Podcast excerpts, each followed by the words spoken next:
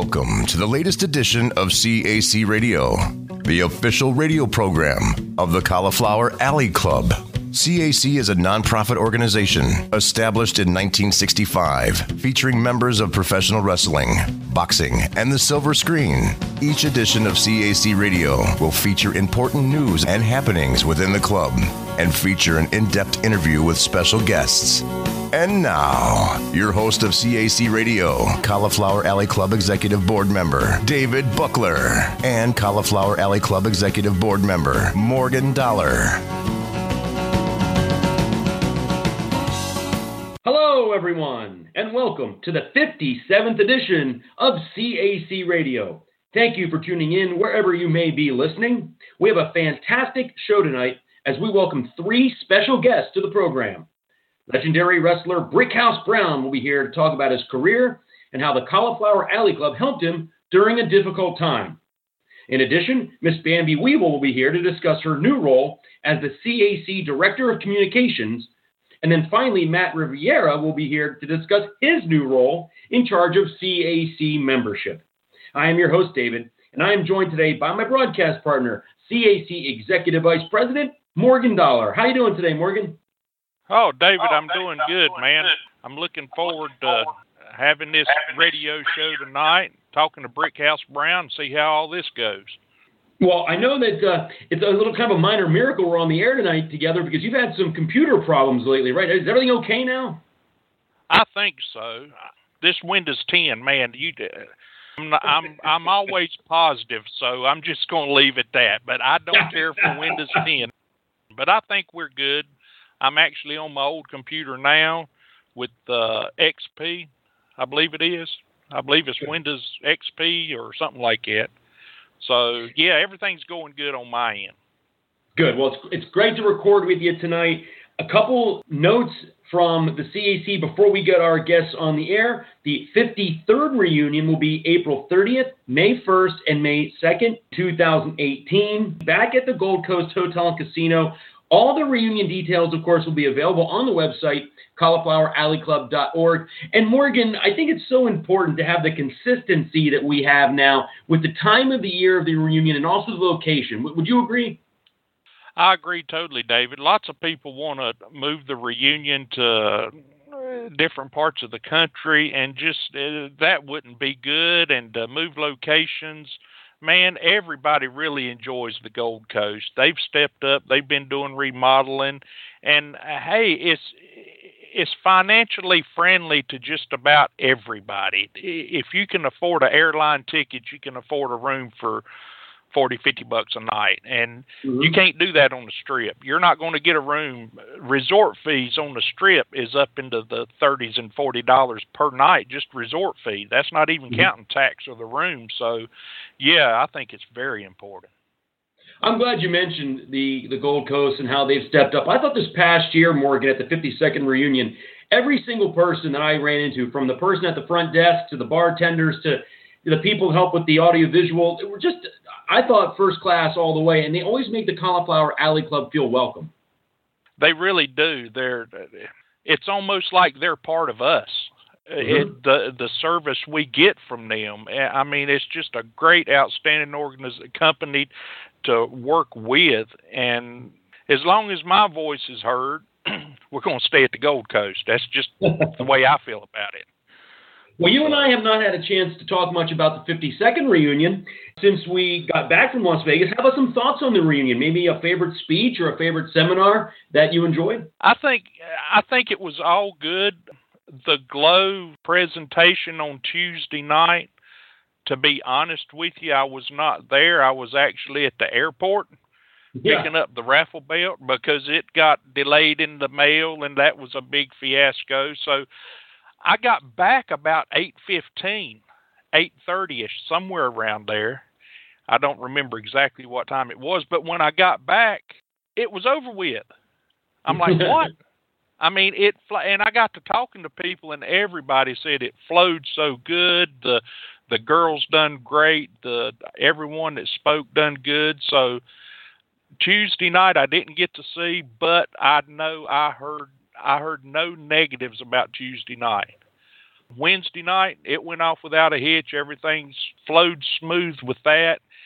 And my main objective to this year was cutting back on as many honorees so mm-hmm. we could get through the award presentation early enough for people to hang out and enjoy themselves and not be rushed to go to the room to get in the bed because they have a 6 a.m. flight out of Vegas the next day. Mm-hmm. And after after it was actually after the awards was over with and all the every all the hoopla stuff was over with, people hung around in the banquet room for a long time just socializing because they wasn't tired and they they wasn't rushed to get to their room and th- we need more of that in my opinion I totally agree, Morgan. And we are the ring of friendship. I thought this year I saw that almost more than ever. I thought I thought the nostalgia room was very welcoming this year. Uh, the way they had the, the, the photo boards kind of moved around a little bit differently. It allowed I thought a little more flow of people kind of spending time in the nostalgia room. And I, I did hear what you're saying. A lot of people really enjoyed the fact there was a little bit more time to spend time swapping stories and having a beer and being together. And that really is what the CAC is all about. That's exactly right. Yes, it's about honoring those that come before us and the present and the future, but at the same time, we're there for the friendship, and and we mm-hmm. need to emphasize that, and that's the way to do it. Mm-hmm. Well, again, the 53rd reunion will be April 30th, May 1st, and May 2nd, back at the Gold Coast in 2018. Now, Morgan, let's welcome Brickhouse Brown to the show. He was brought into professional wrestling by Eddie Graham in the early 1980s and went on to have a very successful career. Brickhouse Brown, welcome to CAC Radio. How are you doing tonight? I'm doing fine, sir. Considering everything that's going on with me, I'm doing fine. Mm-hmm. Well, you have been very grateful for the assistance provided by the Cauliflower Alley Club. Can you share with us how the CAC helped you? Well, I tell you what, you know, my divorce has not been that long finalized, and it took me, you know, knocked the starch out of me pretty much so, and I don't have any insurance, and um, all of a sudden I started losing weight real rapidly, and I thought I was going in for a kidney infection, and it turned out to be they found cancer in my gallbladder and cancer in my prostate and uh, all up and down my spine. Oh. And uh, it's advanced stages, so it's pretty much a wrap. They give me like less than three years. Oh, sir, I'm so sorry. Yeah, yeah. Without the Cauliflower Alley Club, I mean, I, I wasn't able to see anybody without any insurance because I didn't have the money. and uh, Brian Blair and Rocky Johnson had talked to me, and they had told me that uh, the Cauliflower Alley Club was going to give me some money to help me. And I, you know, like I said before, you hear all, all about all of that all the time. And uh, it come out to be. They put a check in the mail after talking with me and uh, doing the necessary steps to get the money. Uh, they came through for me. So, I mean, I owe a debt of gratitude to the Cauliflower Alley Club a lot of people really don't know about the Cauliflower Alley Club, and and when we can help people out, like like you, for instance, hey man, if we if we can find out you need help, nine times out of ten we're gonna be there to help you. Yes, yeah, because it's just, I mean, yeah, I can understand now why people can't afford to get sick because the the money that they send me helps a lot, but my God, the the cancer medicine is is like five hundred bucks, and then the pain medicine is like two, and I mean it's it's pretty rough. You know, mm. my Medicaid won't kick in until August, so you know it's got to pay everything out of pocket. Well, now Brickhouse, I, I was basically born and raised watching Jim Crockett promotions. Mm-hmm. So I seen you when you I seen you when you was in the Carolinas and all around. But right, I passed through briefly. Yeah, and I'm thinking Eddie Graham. Maybe was it Eddie Graham that got you in the business? Well, I started down in Florida with Eddie Graham, but I wound up Joe Blanchard is the one that gave me the name Brickhouse and actually got me in the business. Oh, okay. Joe Blanchard. Yeah. Now, now you ended up in what? Uh, United States Wrestling Association, maybe? Um, no, I've wrestled basically every promotion it was the, the work. Um, I did Continentals for the Fullers. I did Fritz von Erich. I did Paul Boesch. I went out to Portland and worked for Don Owens. Uh, just a who's who, basically.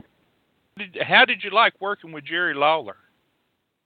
Oh well, some of my best memories. best memories. I I've made a ton of money there uh, working for him. That's exactly right. But everybody That thinks that I started just in the Tennessee territory, but I went out and had a good run in Texas. Uh, the Texas Heavyweight Champion, uh, World Tag Team Champion, three different partners. Uh, I, I can say I had a pretty good run. I'm not sorry. Right. And Mhm. you even worked for you worked for the AWA some, right? Yeah, yeah. When they Yeah. merged with uh, Jerry Jarrett. Right. Hmm How long how long was you in the Crockett territory? Not long, probably less than a year. He wanted me to, but uh, Jerry Lawler had made me a bunch of promises, and I wound up going to Tennessee, leaving that way too Right. soon. Because I should have been I on that crew that uh went down to Atlanta when Ted Turner bought out Crockett. Right. Because I Mhm. remember when you was in when you was in the Crockett promotions, man, you was you was a health freak. You was chiseled. You was built. You was you was what a wrestler was supposed to look like. hmm Well, unfortunately, you know, I, I maintained good health all up until a few months ago, and uh, you know, the, the the disease is attacking my bones, and you know, it's pretty hard to maintain weight. I dropped from 240 down to 180. Oh wow. Mhm. Brickhouse, when you were in the Continental Wrestling Association, you won their heavyweight championship and Mhm. defeated Max Payne, a very good wrestler. It must have felt so good to be the heavyweight champion. Oh yeah, Peter Jerry Lawler once for it. Mm-hmm. Mhm. I mean, it's a good feeling knowing you're on top. Well, that, and I was going to ask you to kind of explain to uh, people listening what it means to be the champion because it's really the confidence that they're showing in you, right? Mhm. Mhm. Well, you know, basically, you know, my money went up, and I was always well paid. You know, Re- wrestling. I'm not going to tell any horror stories about it. Uh, I was one of the few guys that actually, you know, made a very good living back then. You know, and I guess basically it was because of the fact that most promoters always wanted to give me a push. You Hmm. know, yeah. I mean, that was based on just the way I looked. It definitely wasn't my performance, you know. Because I was green in the Mid Atlantic territory, and Crockett kept me off television for six months until I could have a match, and then they put me on television in my first match. Ernie Ladd uh, was my opponent, and he, uh, you know, he did the favor for me, know. I'm glad you mentioned Ernie Ladd. Uh, it, you, the list of wrestlers that you worked with during your career is unbelievable. We already mentioned Jerry Lawler. You talked about Ernie Ladd, Scott Steiner, Tommy Rich, Rocky Johnson, Dr. Death, Steve Williams. We could go on and on and on. You have been in the ring with the best that this business has ever produced. Do you have any Mhm. favorite matches or favorite opponents to share with us? Yes, my idol. Um, the guy that made me want to be a professional wrestler was Terry Funk. Wow. And the night I wrestled Terry Funk in the Mid South Coliseum in Memphis was the greatest night that I ever had. Morgan, you know as well as I that Terry Funk is a big supporter of the Cauliflower Alley Club. He has uh, done some emceeing for us, a Mhm. master of ceremonies, and during Mhm. our our award presentations. And, and and Morgan, hard to find a better guy than Terry Funk, right? Mhm. That was the guy in Florida. Whenever he would come through, you know, the the work Dusty Rhodes, I would always. I was basically a heel fan anyway, but Terry Funk was my favorite by far. Terry Funk could he could turn the switch whichever way the switch needed to go. He could be the mm. best baby face or he could be the best heel. It didn't matter. sir. and the fans still went crazy over Terry Funk. I, I prided myself on that too. You know, I could excel in tag teams, heel a baby. You know, I made money Right. doing them all, but I I had my best runs as a heel by far. You know, I guess because I had that demeanor about myself. You know, but uh, you know, it's just quite a unique story about the way I got into wrestling. You know, I wasn't smart in my first match against Hangman Bobby Jaggers in the Hemisphere Arena in front of 2,000 people in the wow. semi-main event. They thought that I was smart to the business, but I wasn't smart. You know, I thought it was all a big joke. You know, when Steve Sachs came to give me the finish. So uh, when he came and gave me the finish, I thought it was just the real. and I went out there and actually, you know, tried to take the belt from uh, Hangman Bobby Jaggers and he's in there trying to call spots, and I don't have a clue as to what he's talking about. All I know is this guy that I saw hanging people with a hangman's noose, you know, wasn't going to do that to me. You know. So I bet that was a I bet that was an interesting match. Afterwards, well, what did well, what say happened was it was it was uh, it was it was it was horrific, to say the least. Uh, I didn't know what the finish was, and um, Jack Ham, the referee, uh, tried to smart me up in the ring, and he said Don Carson is going to come in and nail you with the gimmick. Just go down and don't get up. They just wanted to get out of the match. And I can remember Don Carson coming in, and what he did was uh, he nailed me with a working punch. But I didn't know anything about selling, so I thought that was the best punch he had. And I said, "Let me show you how to do this." And I nailed Don Carson and and picked up that gimmick. And Don Carson rolled out of the ring, and he looked around and said, "Bobby, you're on your own with this one," and ran back to the dressing room. And Jack Ham got out of the match by uh, disqualifying the match. You know, Oh, and when I got back to the dressing room, I finally confessed to Joe Blanchard, which they could see that I never had a match before because I told them I'd been wrestling two years. You know, back then they didn't have any vid- videos to see. If they seen you with boots and tights on, they figure you can work. That's right. know. That's exactly right. Well, Mhm. do you do you still keep in touch with Koko B Ware? all the time. How did you two hook up? Oh well, Koko in Norvell, Austin. I first met him in Tennessee when Jerry Lawler gave them the gimmick that Rufus R. Jones and myself had them put together, uh, called Mr. PYT. And Lawler had talked me into coming into Tennessee, and Jimmy Valiant uh, was going on these Boogie Jam tours. And then uh, I went on to Canada with them. And when I got back, Hercules and Hernandez told me don't go to Tennessee because I had called and canceled out on them and, and postponed my start date for a month. And uh, Dory Funk Jr., who was booking the Carolinas at the time, told told me they had me booked in in um, Canada, and I I could make some good money. So I called Lawler and told him that I was going to go to do the Canada spots, and uh, I would see him next month. And he got, I guess, upset with me, and uh, he gave the gimmick to Koko in uh, Norvell, Austin, as the PYT Express. And uh, when I finally left to go to Tennessee, they tried to talk me out of going. Jim Crockett himself said, "I think you're leaving too soon." But Lawler made me a bunch of promises, and I I was real ambitious, so I left to go. And when I got there, you know, Koko and Norvell had the ring jacket with the ring gloves, and it left me flat as a day old soda. And um, there are about eight other black guys there, gimmicks, and it left me, you know, with nothing to, to go out and present myself with. Right. And I stayed for about a month or two, and then I called Dory Funk Jr. back up, and um, they had brought in Pez Whatley to take my spot. And Jim Crockett liked the way I worked, so uh, he just worked me on house shows and know worked worked on spots that they had for me. I worked like three or four days out of the week, and uh, finally he sent me back home to Florida for Dusty, and the rest is history. I left Florida and stayed home in Florida for about a year, and worked on the Dusty Rhodes, and then uh, Junkyard Dog left Bill Watts to go to the WWF and uh Bill Watts needed another black guy to come in and and get the top spot, and Ernie Ladd recruited me, and the rest is history. I'm just Wow. upset right now because I can't play anymore. You know, I I was wrestling all up until you know a few months ago. You know, Right. you mentioned Rufus R. Jones. Man, that's a name I hadn't heard in a long time. He was a hell of a worker. Mhm. Yeah, he drew some money in the Carolinas too. He sure did. He sure Mhm. did.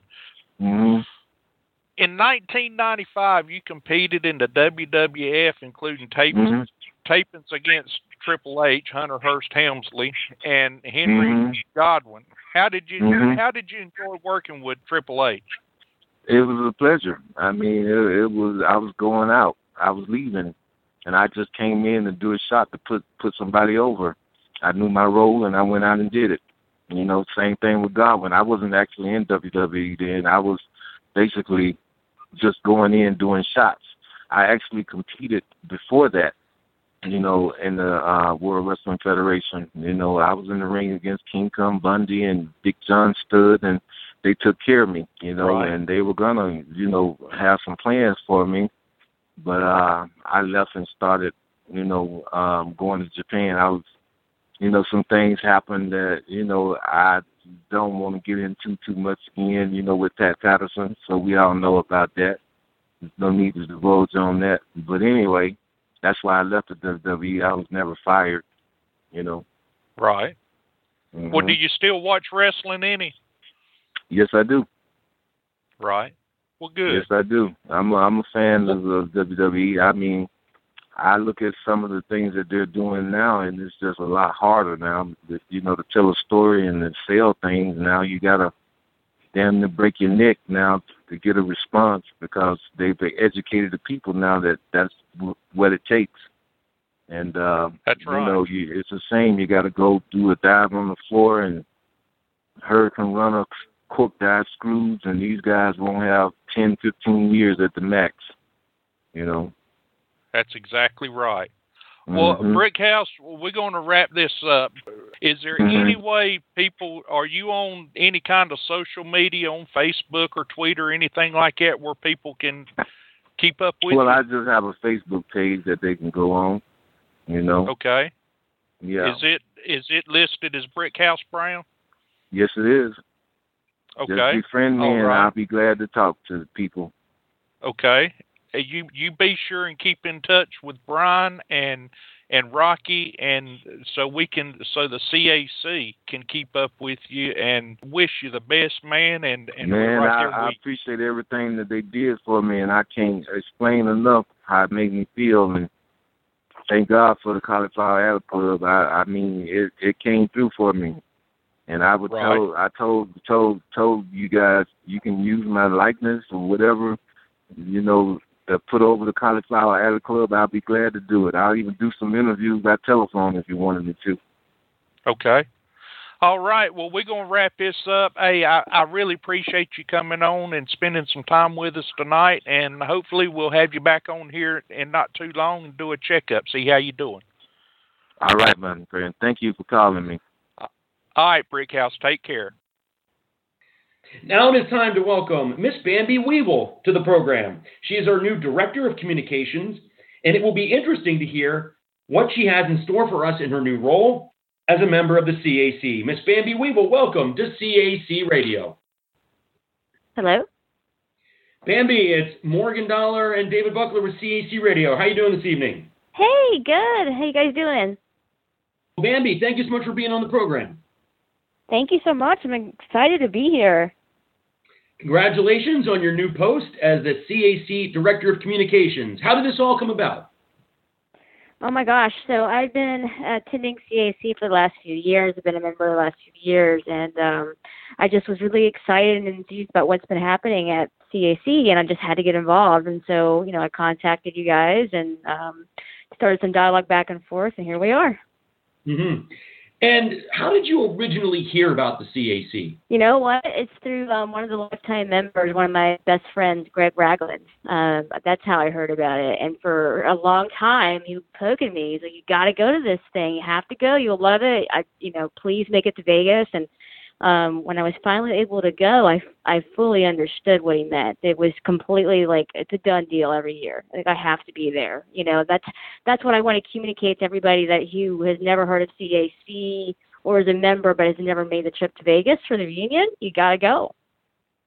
Well, for someone who hasn't been to a reunion, what are some of the events or activities or, or aspects of the reunion that you really enjoy?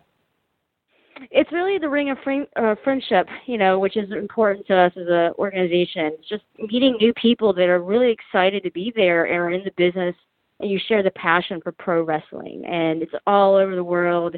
Um, you know, I meet new faces every year. It's so exciting, and these are friends that you'll have for a lifetime. It's just uh, it's it's incredible. There's nothing like it in pro wrestling, and quite honestly, in any other industry that I've been involved in. Um, you know, I'm in marketing as well, and it's just there's no it's the family that you you step into that's so key. Um, of course, you know, for me, you know, you do the seminars, which are so amazing. You get to learn from your fellow peers. Um, and then you've got the pro wrestling show at night, and then of course the award ceremony. So I mean, there's just there's something for everybody. I encourage anybody that wants to make the trip in 2018, which I hope to see you guys there. You know, come come early, go the whole way. There's there's so much to see and experience, and also there is the nostalgia room um, where sponsors and um, talent set up tables, and it's a great way to just walk around and support and see what's going on in the community. Well, Bambi, it's great to have you on the CAC radio show, and and I'm really looking forward to what you're going to be doing for many years down the road because I know how talented you are in that field. But where are you originally from? North Carolina, honestly, Morgan. Uh, um, uh, just born and raised, you know. High Point. I knew that, but I figured the other people didn't. That's why I had to ask you. no, it's okay. I, I don't. I don't have the accent, so it's okay. well, I know you've spent a lot of time in New York working in the marketing industry, so I'm I'm just really looking forward to what you're going to be doing in the years to come with the CAC. Thank you so much. That means a lot to me. Um, I'm really excited about what I can contribute from my background in, in marketing and PR, and then you know, upcoming in the pro wrestling business. I don't have as many years as many promoters on them, but you know, I've brought a lot of fresh ideas, and I'm so excited because I really value the tradition of CAC. I value the tradition of pro wrestling. I respect everybody that's been a part of the CAC and all the members and everyone that's come before me in pro wrestling. I'm excited to encourage more women and, and young people to get involved in the CAC. And, and um, it's said every year by the great Jim Ross, and I'm going to echo the sentiment. If you're in the pro wrestling business, you should be in the CAC. Like I'm very passionate about that. Dues aren't that expensive. Twenty-five dollars a year. You can go to the bar and spend way more than that. And this is something you have that is very valuable to your career. It's it's just I can't say enough good things about it. When did you actually become a wrestling fan? Oh my gosh, um, I grew up on it. So sometime between probably four and six years old, I grew up on NWA, WWF at the time.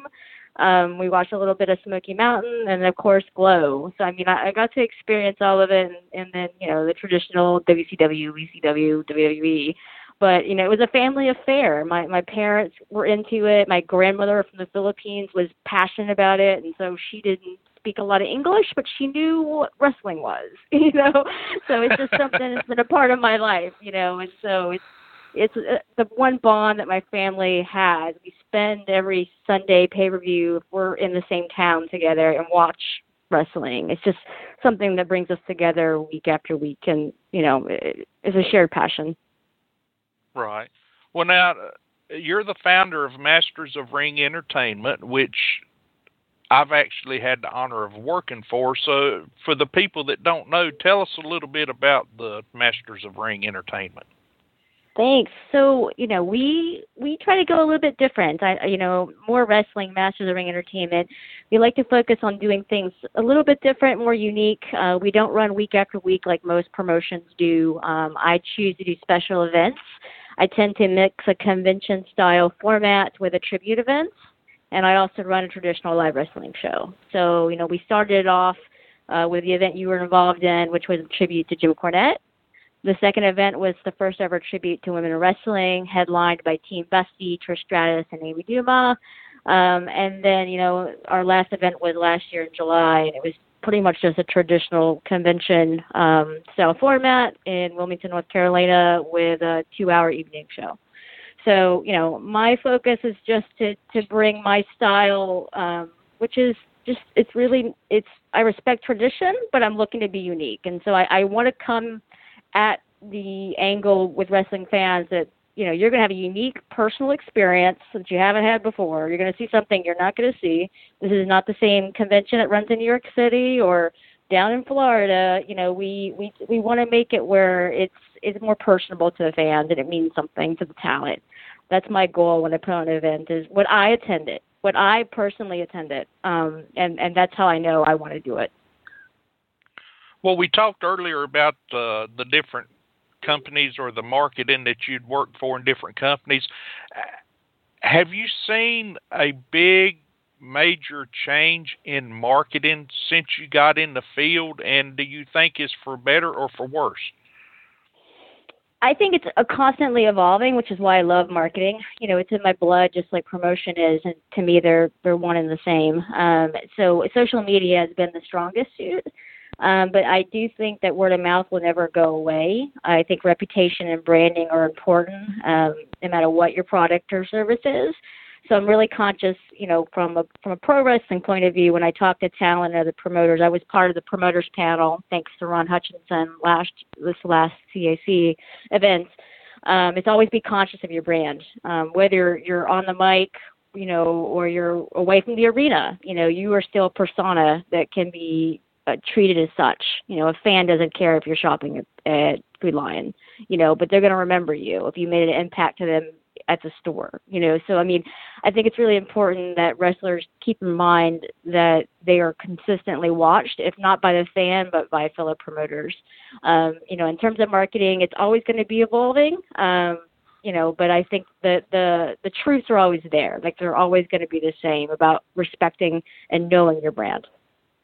Well, how did you get into the pro wrestling career as a journalist to start with?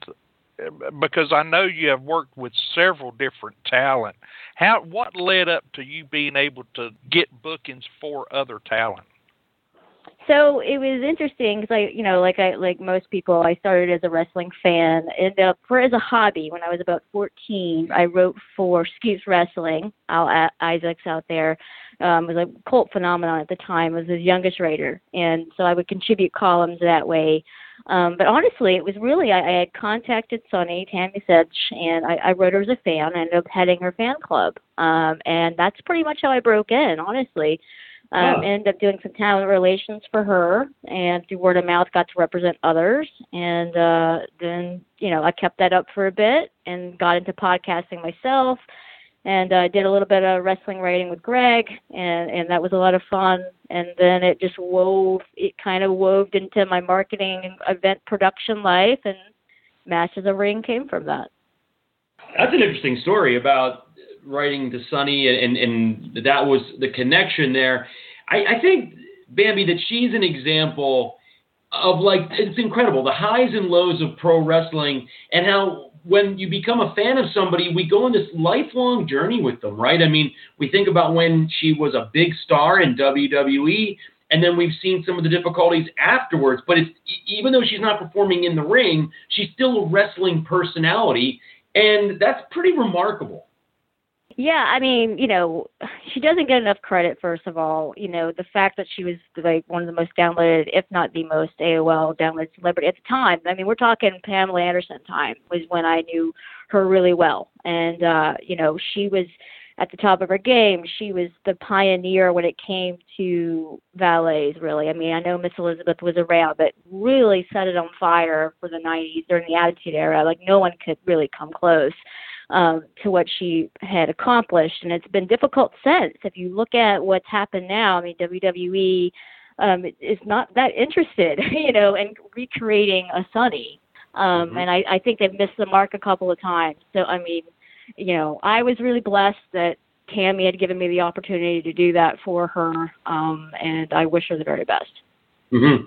She was at the very first CAC reunion that I attended, and it was you know along with the honky tonk man and, and a lot of other stars and you know you mentioned earlier about the importance of the cac if you if you love this business it's, it's a great way to maybe meet a star that you loved growing up or to learn if you're in the business about everything this, the, that pro wrestling can offer and how you can even improve in the industry. And that's why we really are going to lean on you, Bambi, as our new CAC Director of Communications, because you have a lot of experience and we want to make sure the message of the CAC is getting out there. Talk a little bit about your plan on how you're going to use social media to help spread the word of the CAC.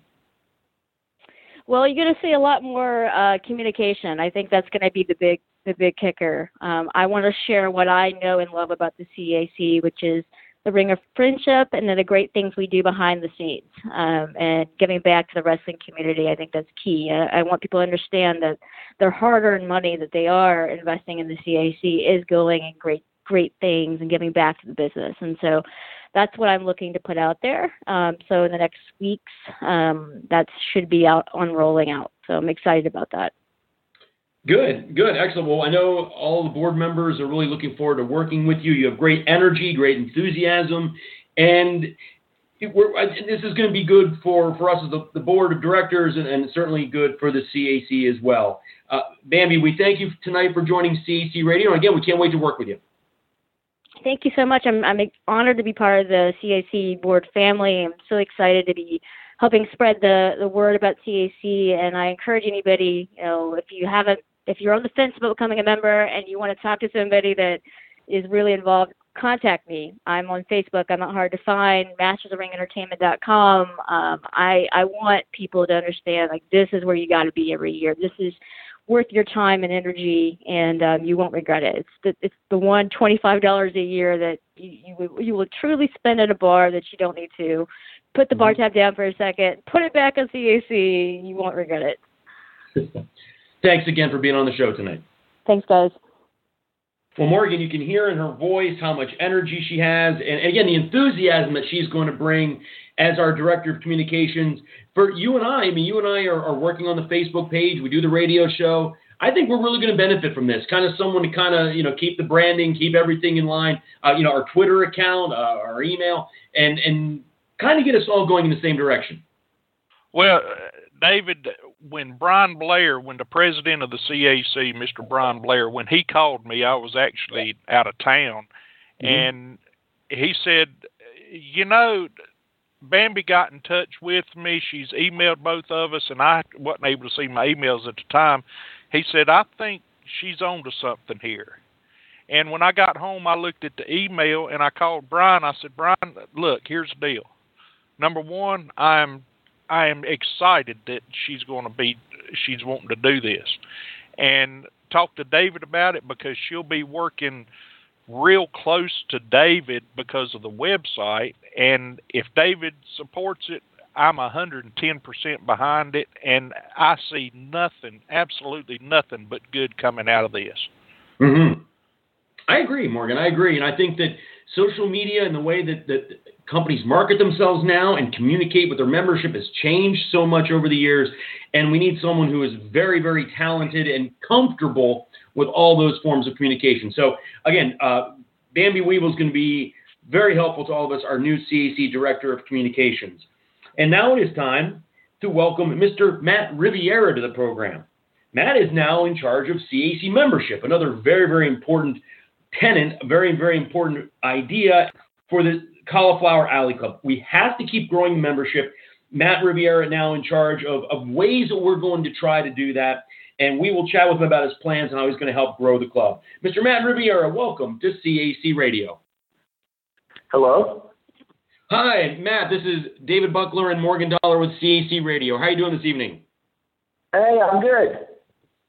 Thank you so much for joining us on the show. Yeah, thank you.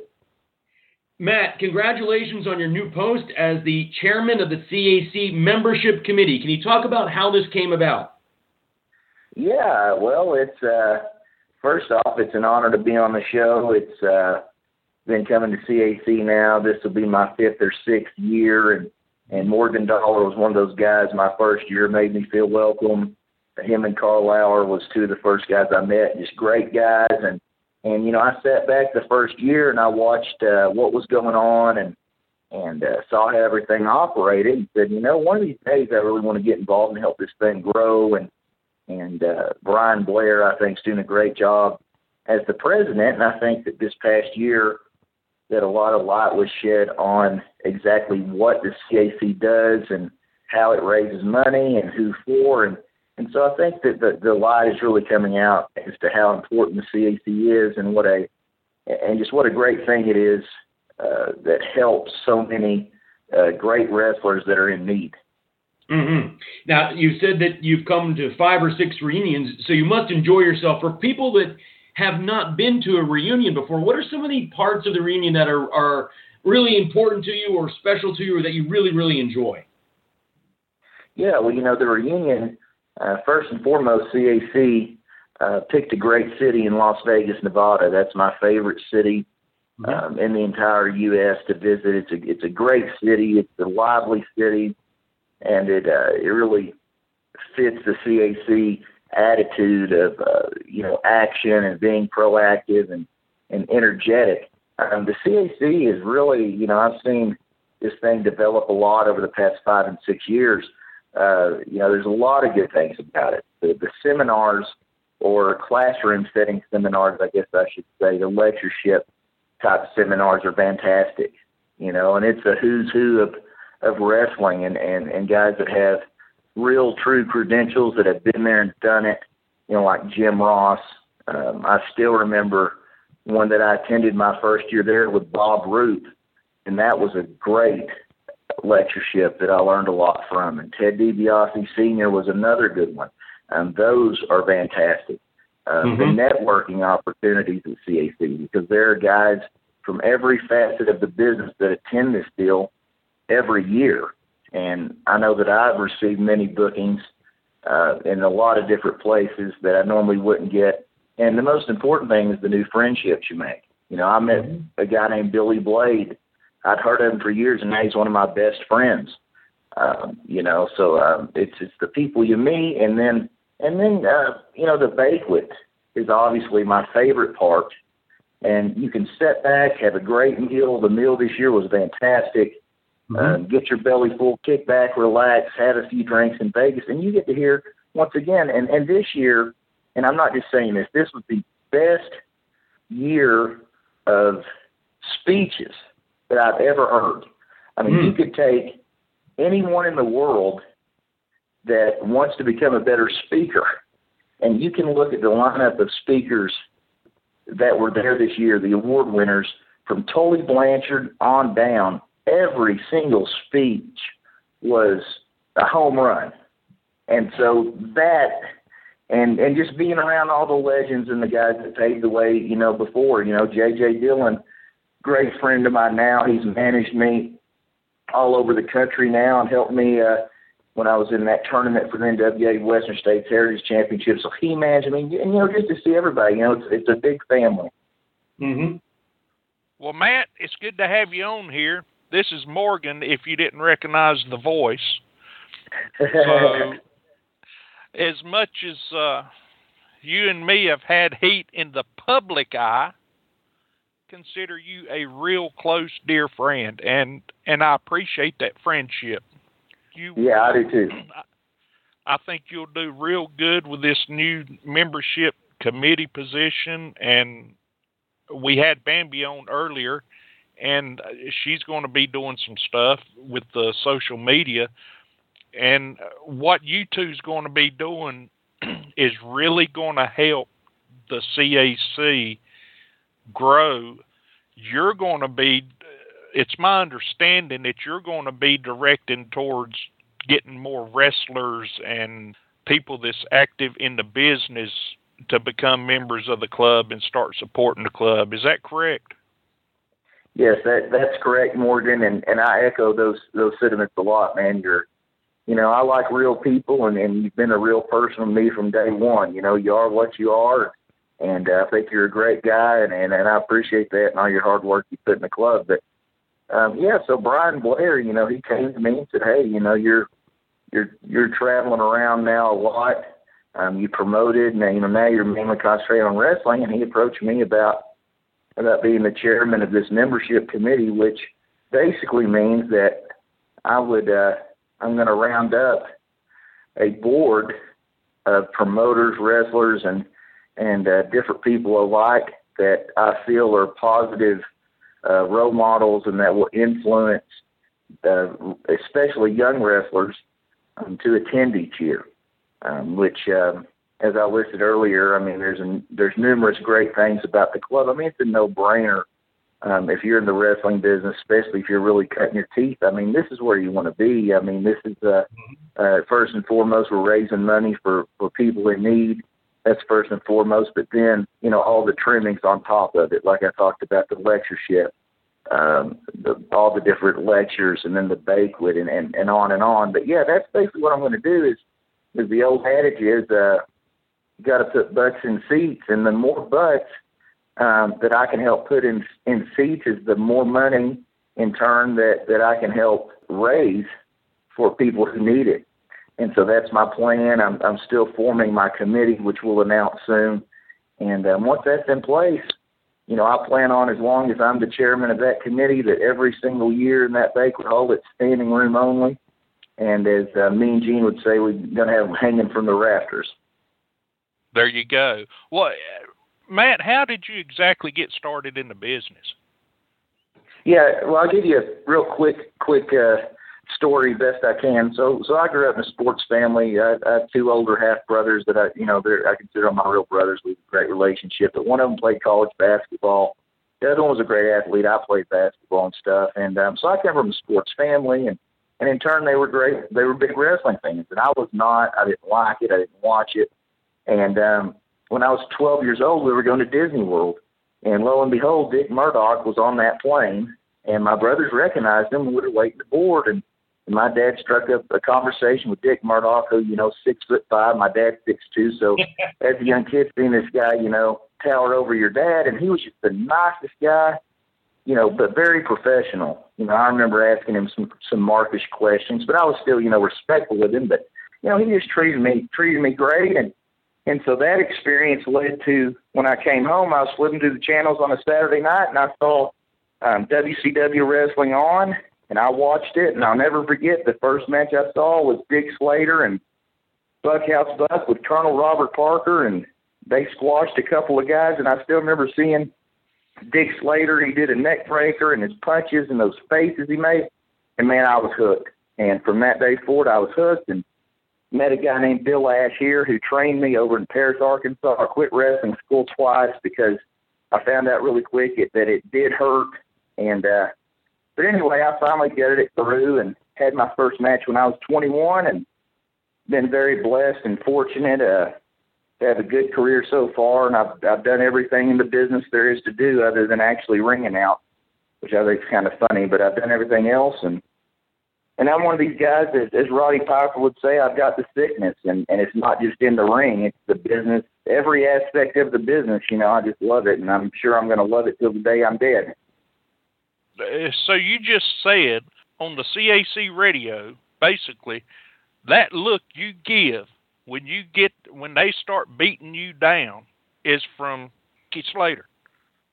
Yeah, I mean, I I like to think I've taken some stuff from Dick Slater. You know, I I try to take a, you know, I try to be a melting pot of a lot of guys. It's it's easy to tell, you know, who I've. When you watch one of my matches, it's it's easy to tell who I've been watching the past couple of months because I always incorporate a couple of their moves in, you know, or a couple of spots or a few little things, and you know, I just I try to to me to be great at something, you got to watch great guys, and that's why I watch, you know, the Bob Orton Juniors, Dick Slater's, Terry Funk, Arn Anderson, Ole Anderson. You know, I try to really, I try not to watch anything bad because I was taught early on that if you watch bad wrestling, it poisons your, poisons your mind and poisons your work, and and I've really found that to be true. Um, as odd as that may sound to some people. So thank God for YouTube because I'll I'll go to my man cave and I'll watch Bob Orton Jr. matches for two hours or Terry Funk and I'll sit there with a notepad and uh take notes of heat spots and different finishes and just you know different stuff that I see. Well, now you created traditional championship wrestling. What what inspired you to come up with TCW? Great question. So, um, I guess you know honestly, I saw everything on TV and you know, we had four or five hundred channels, and I saw some of the stuff on TV, and I thought, well, heck, if, if some of these shows get on, surely I can produce a wrestling show and, and get it on. And so what happened is, you know, I was running independent shows. I was running a show every eight weeks, but what I would do is is um, the stars aligned, and and I met a great production guy here, and I have a production background. I have a degree in broadcast journalism, so so each show we would just we would we would shoot it and we'd take notes and kept trying to improve it and and um, formed our own production company. So you know we owned all of our own, which we still own all of our own stuff and still have that production company.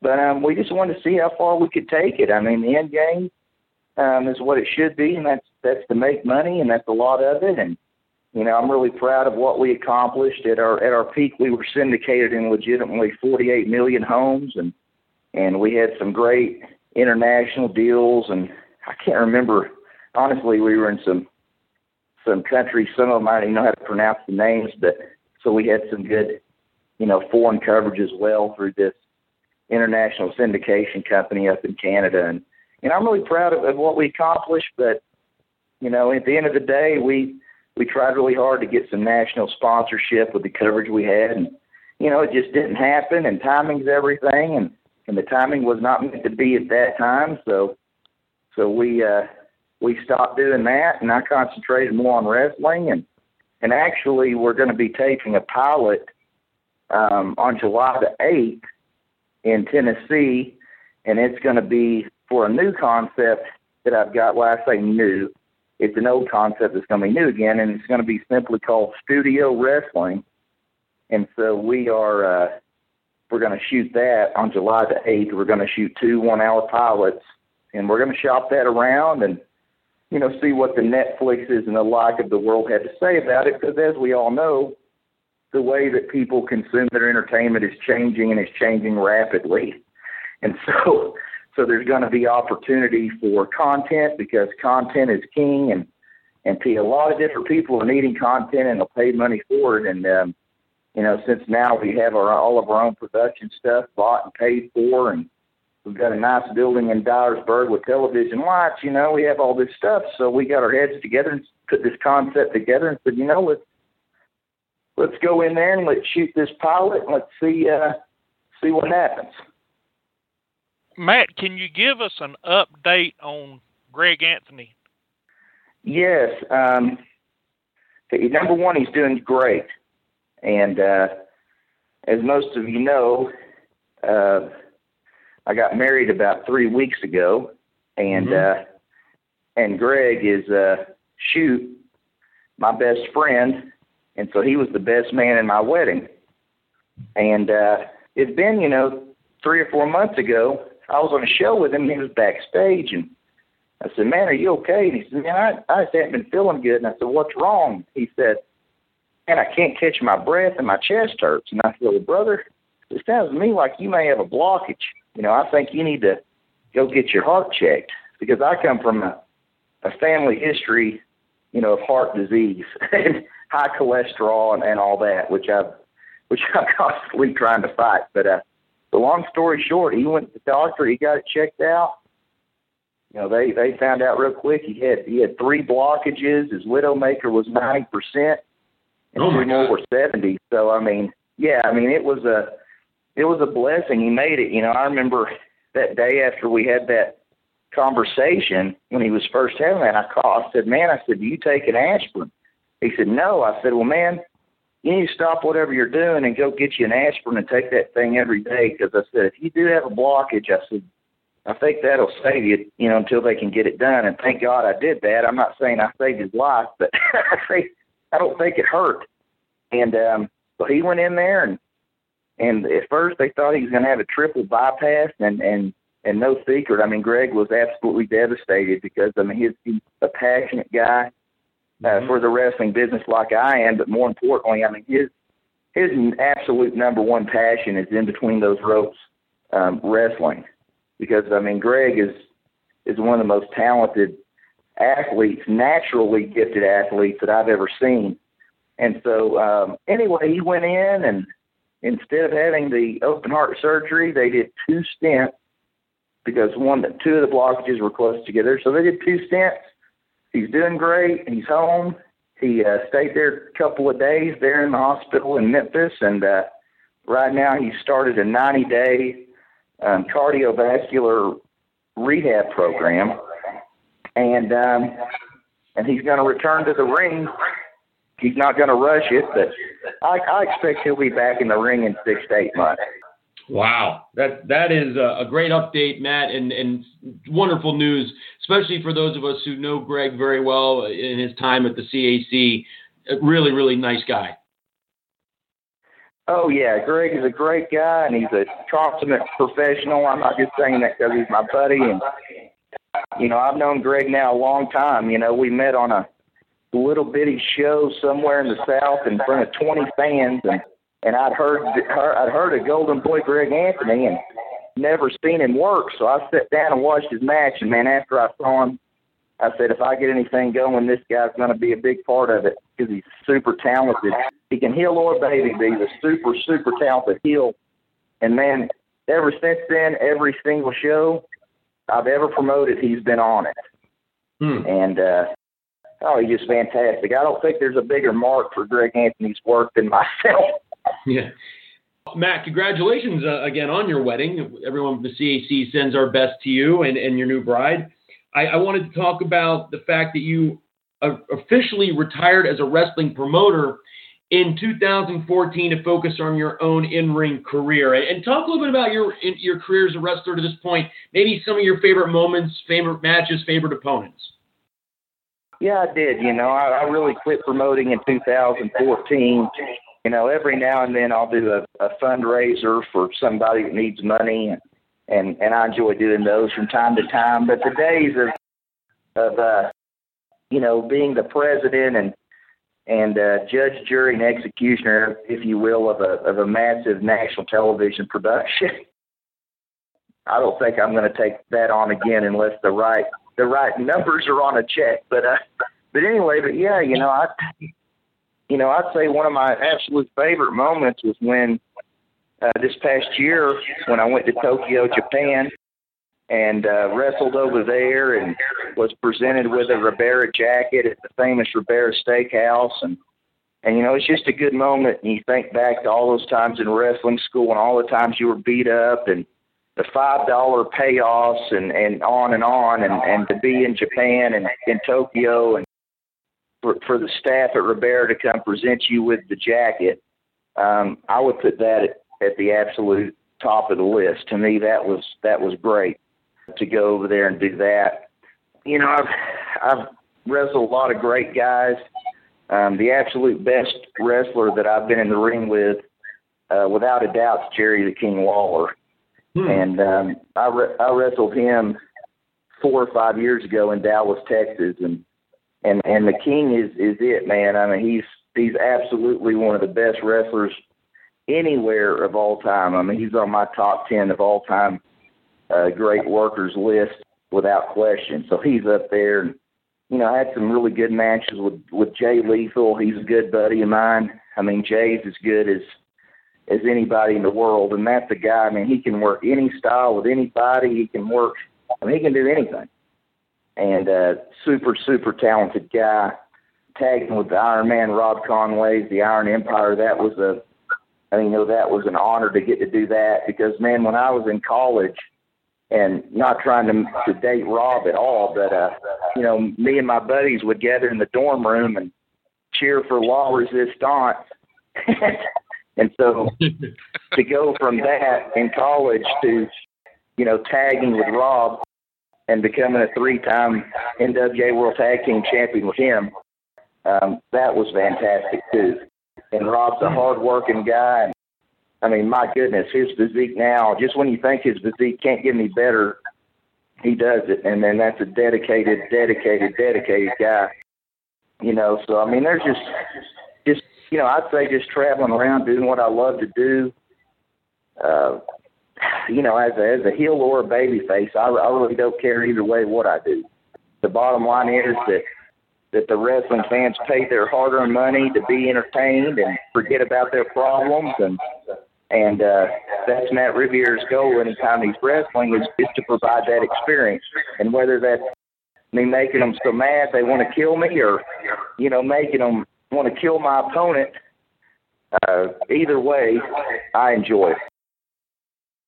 Well, Matt, you are the chairman now of the CAC membership committee. Can you tell us about how you plan to grow the membership of the club? First and foremost, you got to send the troops in armed. So uh, all these guys that are on this committee with me, they're going to have uh, literature and information to get these guys pumped up and explain exactly what the club is, what it does, you know, who it's helped and how and how that process works. And uh, so basically, I look at the. Uh, I guess you could compare it. This this may sound egotistical, and and I don't mean it to whatsoever. But uh, but I look at it like I'm I'm the general, and and the guys on the board are uh, are, are are the colonels, and uh, and basically the colonels are going to help get the troops, and I'm going to help get the troops too, and we're going to motivate these guys and and uh, tell them what the CAC is all about and and uh, raise a lot of money for people who need it, and at the same time, you know, help the the traditions of the business and and uh, the knowledge that that needs to be passed on, passed on, and it's just a it's just a win, win, win, win, win all the way around. What do you think some of the toughest challenges will be for you? Oh, that's a good question. Well, I'd say that the challenges, uh, I think they're going to be limited because one thing that Brian did, he said, man, he said, uh, you know, I really want you to be over this thing, and I want you to appoint guys that that you know can get the job done, and that's what I'm going to do. So, so every guy that's appointed is is going to be a guy that I've known that that does what he says he's going to do. And we all know that we live in a world where, unfortunately, there's a lot of people that say they're going to do something and then they they don't follow through with action. So so uh, what we're going to do is we're going to put this team together and we're going to have this we're going to put together this plan and and we're going to get people uh, that haven't been to CAC there and and hopefully our goal is not to uh, just make them an annual member but but uh, get them in uh, for for life like I am and mm-hmm. uh, you know, so I guess to answer your question, um, with this being a new committee and a new position, I, I really won't know the challenges until next year. If you ask me that question again next year, I'm sure I could answer that a lot better. Excellent. It's been great, Matt, having you here on CAC Radio. On behalf of Morgan Dollar and myself, uh, we are extremely excited to work alongside you and, and, the, and the membership committee. Anything we can do, certainly let us know. And we'll have to have you here on CAC Radio again in the near future to hear how it's going.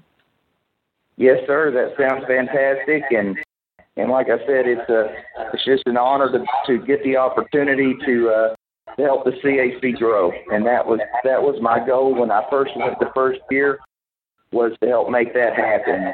It's an honor and a, a privilege to work with you guys and my my good buddy Brian Blair, and I'm just looking forward to the future. Thank you again for being on the show. We'll talk to you real soon, Matt. Thank you, Dave. Have a good night. Bye, Morgan. Take care, buddy. This was an excellent show tonight, Morgan. Great recording with you as always. Oh, I thought it was real great. It, it, it was a great show. We talked about the CAC, which is, you know, that's that's our thing. Is the is the ring of friendship and and helping people. Uh, I'm really looking forward to what Bambi's got going on, Matt. You heard yourself, Matt. He's got he's got some good ideas coming up, and he's going to try to increase the membership, and I'm sure he will because he travels all over the place. And Brickhouse Brown, man, you know I remember watching him when he was wrestling for the Jim Crockett promotions with Jimmy Valiant and Ric Flair and all those people. So it was really good catching up with Brickhouse, and hey, I wish him nothing but the best. I really do. Yeah, it's a good show because we talked about the mission of the CAC and how it really does help people. So Don't forget to check out the CAC website at caulifloweralleyclub.org for more information about the club, again, including all the reunion information. And, and as we get into the fall here, into the wintertime, we'll start announcing some award recipients and other exciting club news. Until next time, I am David. And I'm Morgan. We hope you've enjoyed the program. Thanks again to our special guests, Brickhouse Brown, Bambi Weevil, and Matt Riviera for appearing on the show. We'll be back soon with another edition of CAC Radio.